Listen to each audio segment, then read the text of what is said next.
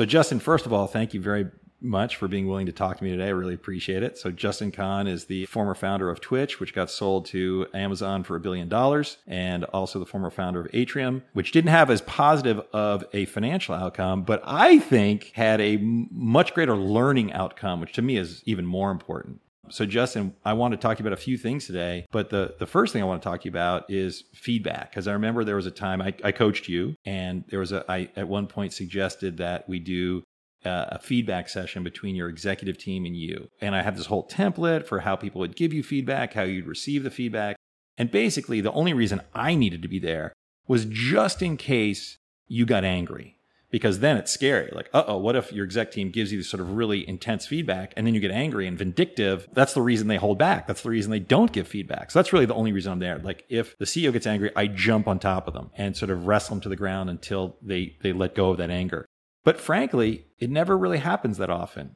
And with you, it did, which is so beautiful. Would you be willing to, uh, to tell us a little bit more about that? Yeah, absolutely. I mean, so basically, the the experience was right that we were having an offsite with my exec team at Atrium at this hotel in Half Moon Bay, like a little small you know bread and breakfast type of deal and you volunteered to help coordinate the offsite and as part of one of the exercises we were going to do you had accumulated a bunch of 360 feedback, right, from my team that was all anonymized. And we actually went through it before one on one. You were like, kind of, we went through some of the feedback and it was pretty raw, very honest. There were things in there like we don't think Justin cares about us. He's just using us until we attrit or is or get fired. You know, stuff like that. I read it with you, and when when we were reading it together, I was kind of like, oh, okay, like that's pretty harsh. I don't know if I like accept all of it, but like I I can hear it. And then we did this uh, session where it was kind of going over it live with everyone as a way to demonstrate that I acknowledged receiving it and could hear it. And during the live session, then I started to get defensive. Right, I, I think there was live input that people were adding on top of it to give more color to some of the feedback. How maybe I wasn't treating certain people who had just attrited like well, and I started to get defensive. It wasn't conscious for me. You know, I was like, well, that's not fair because X, or that's not, you know, that's not fair because Y, or it's not true that like I don't care about people. Like I do X, Y, and Z things or A, B, and C things. And like you could tell, well, not me, I couldn't tell, but like other people could clearly tell that I was like holding a lot of tension in my body and in my jaw. And I'm like, talking more loudly and you paused it luckily. I mean this is why a good ceo coach is invaluable because you you were actually like hold on stop. Everybody stop. It is not safe to give justin feedback right now because he is very angry you know and like you're just like so stop so we need to stop giving him feedback. And i was like what the fuck? I'm not angry. I'm not fucking angry. What the fuck are you talking about? You know like and then you were like, no, you're really angry, and I suggest we like pause. And I'm like, no, we can keep going. And you're like, no, we should just like take a break. Why don't we have a, a break and stop for a second? And then I'm like, fine, whatever. And then we go outside. You and I went outside, and you said you're really upset, you know, and that's a natural response. Um, you're you're angry right now, but they're not going to respond well. Like other people are not going to think it's safe to give you feedback. You're going to destroy the whole point of this like trust building exercise if you are angry and you don't take this feedback. So my suggestion is you work it out of your system because right now you have this stress hormone, your amygdala is firing. You know, I remember very clearly you telling me all this, and you have this stress hormone, and you need to release it. And the best way to release it is like you know do push-ups or yell, scream and shout, break a glass, whatever you need to do. Like I was thinking, and I think I said I was like that's stupid. You know, like I I don't need to do that. That's stupid. And then you just took off running down the you know 150 foot driveway of this hotel. You just start running. You were like, well, you can't catch me. You know, you're like at least 10 years older than I am, you know, and, and 50 pounds heavier. And I thought I was like, I was like, wait, he's going to beat me down the drive. so like my competitive instinct kicked in. I'm like, fuck this. And I start running after you. I'm sprinting after you, barely caught up to you. And then at the last 25 feet, you start screaming like, ah. So I start screaming and like trying to let it out. And by the end of it, you know, we're laughing and I kind of release this tension in the body after, you know, this sprint. But then you're like, okay, you feel better, etc. So I felt okay. Like we went back in there. And the point is I kind of release that anger. And I was able to sit down and hear the feedback, which created an environment where people felt more safe to give that feedback. Instead of being defensive, I could be in their shoes and say, okay, how is this person thinking this thing? One thing I realized I learned from that instance is like, it doesn't matter what's right or not. There's no objective, right? In relationships, it's only subjective. So it's like I might think it's unfair, it's not right, or whatever, but they obviously have that opinion and they have that opinion and they don't think they're wrong about that opinion. And so if I want their cooperation, I want them to feel like they're on part of a team, I want them to want to be there and working on this team, then I need to do something about to help them change their opinion. There's no right or wrong, it doesn't matter. I think for me, being able to step outside of that moment and let go of my anger so that I could approach it with objectivity. Like, if I don't want them to have this opinion, what do I need to do? Am I willing to do that? It's very simple. It's a very objective set of prescriptions. That was a major unlock for me because then I could say, okay, you have this opinion. I see how you came to it. I want you to change it. So I'm willing to do X, Y, and Z things. And then they're like, okay, if you do X, Y, and Z things, then I will, I will change my opinion, I think. And this is a team that I would want to work on. And I want to give you credit, Justin, because that was the biggest shift I've ever seen in the shortest amount of time. You described it very well, you know, what you heard me say. But from my side and from the executive team side, you went from normal, nice Justin to really in a lot of anger to the point where I felt fear for your team. Like I thought you were going to cancel them all. And you're a big, powerful guy. You could do it if you wanted to. And then all of a sudden, we did that sprint and we came back and you went all the way back to calm, caring Justin again. And we walked back into that room, and the whole team could instantly see the difference. And then they felt comfortable giving the feedback to you again, and you received it with appreciation. And then you did build that circle of trust because they realized not only did you appreciate the feedback at that point, but you also showed them that you could get yourself out of anger. Frankly, it's a very difficult thing to do, and you did it phenomenally. So well done. And thank you for sharing it that clearly right now. That's exactly what I was I was hoping you'd do. So thank you. Well, I appreciate you. It's all it's all you. Well, it mostly me, but it was partially aided by you. there you go. So then there's this other thing I want to talk to you about, and that is there's this notion that people have that if I share with others something that's bad about me, that that's that's weak, that my company isn't performing well, I'm not performing well, and if I share that with my investors or if I share that with my team, then they're going to get demotivated, they're going to think I'm a terrible CEO, they're going to lose trust in me, they're not going to want me to be the the CEO anymore, they're not going to invest in my next round, they're going to quit the company. That's the stories that we tell ourselves in our head. So we often we hide the bad performance, both from our board and from our our own team. And there was a time when I shared with you, like, Justin, if you want to create trust in people, if you want to create trust with your board, you want to create trust with your team, you actually have to show them all the warts in raw form, as raw as you see them. And you're like, man, I, am afraid to do this. I don't know. This is, but, but you leaned into it because we'd already had a few sessions where there were other things that you'd been afraid to do, but you'd gone ahead and done them and it turned out well. So there was a board meeting. I remember it was Michael Seibel was there and Marc Andreessen was there. I forget who else. And you went and you shared about the company performance. And here's what I remember you saying, but I'd love to hear what you think you said. And then I remember what I think the board's feedback was, but I'll share that afterwards. I remember you saying something like, guys, I have no idea if we make any money or not. We don't track any numbers. We have no clue whether or not each customer engagement is profitable or unprofitable or what level, just no clue at all. And, and that, by the way, was further more than you'd told me. That was like really laying it out there. Is that what you remember? Uh, you know, to be honest, I, there were so many tough conversations from that time period. I don't remember it exactly, but I do remember, recall being really honest about like the state of all metrics and the state of like the company, specifically I think around margin and customer retention. You know, we like that which were not good. That we knew the numbers in aggregate were bad, but we didn't know why. And I think I was like just honest, like, hey, these are this is what's happening. Like this is the state of what's happening and. I think there's a something in there of like a lot of times we try to manufacture and like make everything appear good, right?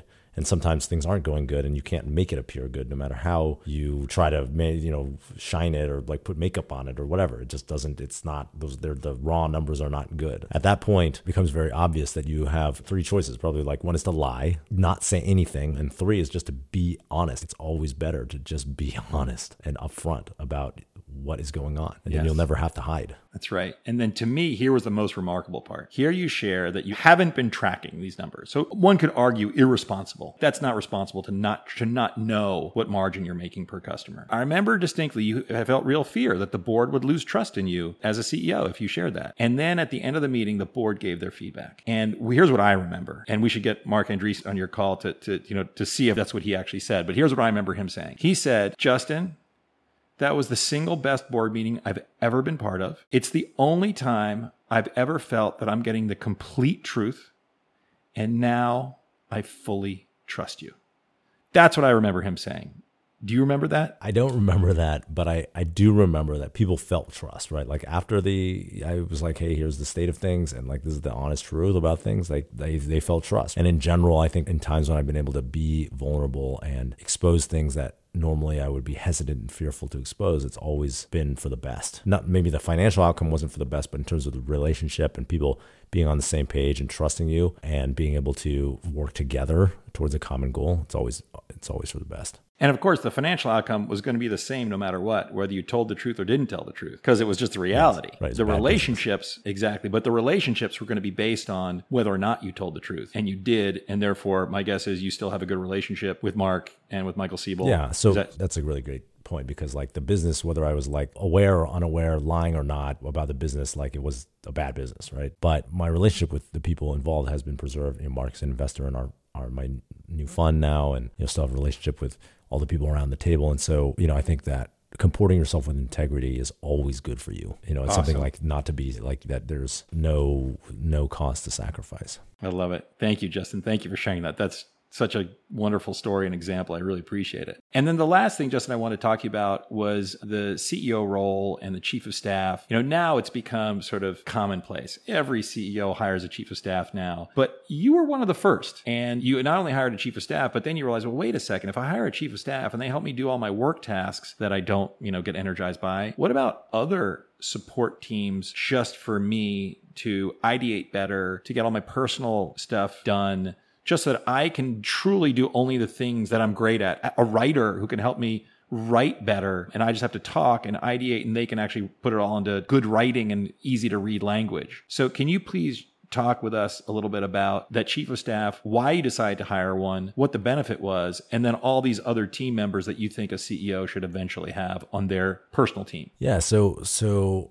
I've always been somebody who's been really good at delegating and you know, I think that's something that other people have commented, even for like, you know, before I was very experienced at management itself, you know, like kind of the practice of management people management and kind of growing to people over time. I was very good at delegating and, you know, kind of the concept that you have of zone of genius and zone of competence. Like, what are the things that I'm like good at and how do I partner with people who are good at the things that I'm not good at? Once I was able to break the mold of like saying well, what a traditional job was, like believing, oh, a CEO is supposed to do like responsibilities A, B, C, and D, and they have to do them themselves and I realized more like, oh, I'm just responsible for a bunch of things getting done in the company. It doesn't really matter if I do them or other people do them. So why don't I focus on the things that are my zone of genius and other people focus on the things that they're, they're their zone of genius? It became very clear to me that the set of responsibilities that's the CEO responsibility could be done by like one or more people. And so the first thing for me was like hiring a chief of staff. I really like the idea of a chief of staff because I am really good working with other people in close proximity. It, it's some it's kind of a weakness and a strength. The weakness is I'm actually like kind of a procrastinator, and unless there's some like direct accountability mechanic, I like don't really do things. And so having someone that I show up and work with every day, even if it's someone who reports to me, but I'm like, hey, I said I would do this, and I don't want to be the guy who like didn't do the things he said. That was a me- accountability mechanic for me. So hiring a chief of staff who could help me with that was like very powerful. There were a bunch of things around like CEO process that the chief of staff did. So for example, exec team meeting agenda and making sure everyone is prepared for the exec team meeting. It's like that type of stuff like I don't want to do, right? Like I just so having someone else do it who was my authority, like, you know, that could be helpful or doing research on like CEO initiative projects, being a project manager for those things. It's like I'm not a good project manager, but someone needs to be so like that that person can do that. And then once I started with the chief staff and it was really working, it started to be like, okay, are there other responsibilities